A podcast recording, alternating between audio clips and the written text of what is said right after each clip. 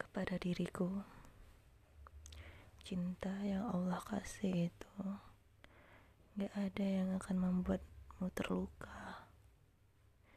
Cinta yang Allah kasih itu cinta yang memberi kenyamanan cinta yang memberi kebahagiaan.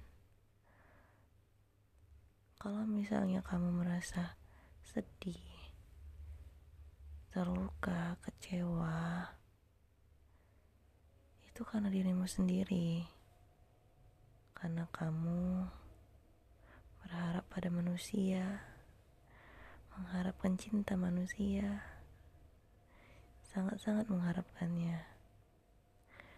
Dirimu lah yang mengecewakan dirimu, dirimu sendiri yang membuat dirimu sakit, dirimu yang menjadikan kecewa, akhirnya nestafa, nestapa. membendung dalam diri. Kepada diriku.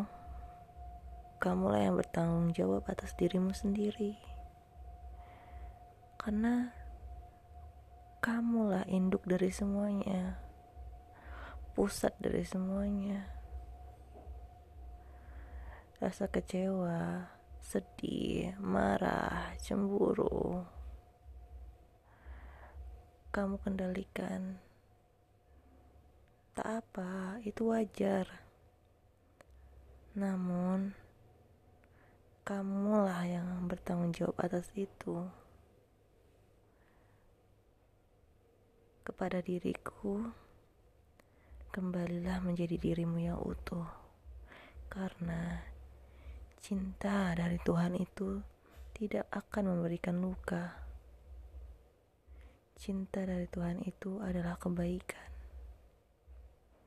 kepada diriku, belajarlah ikhlas, seikhlas-ikhlasnya.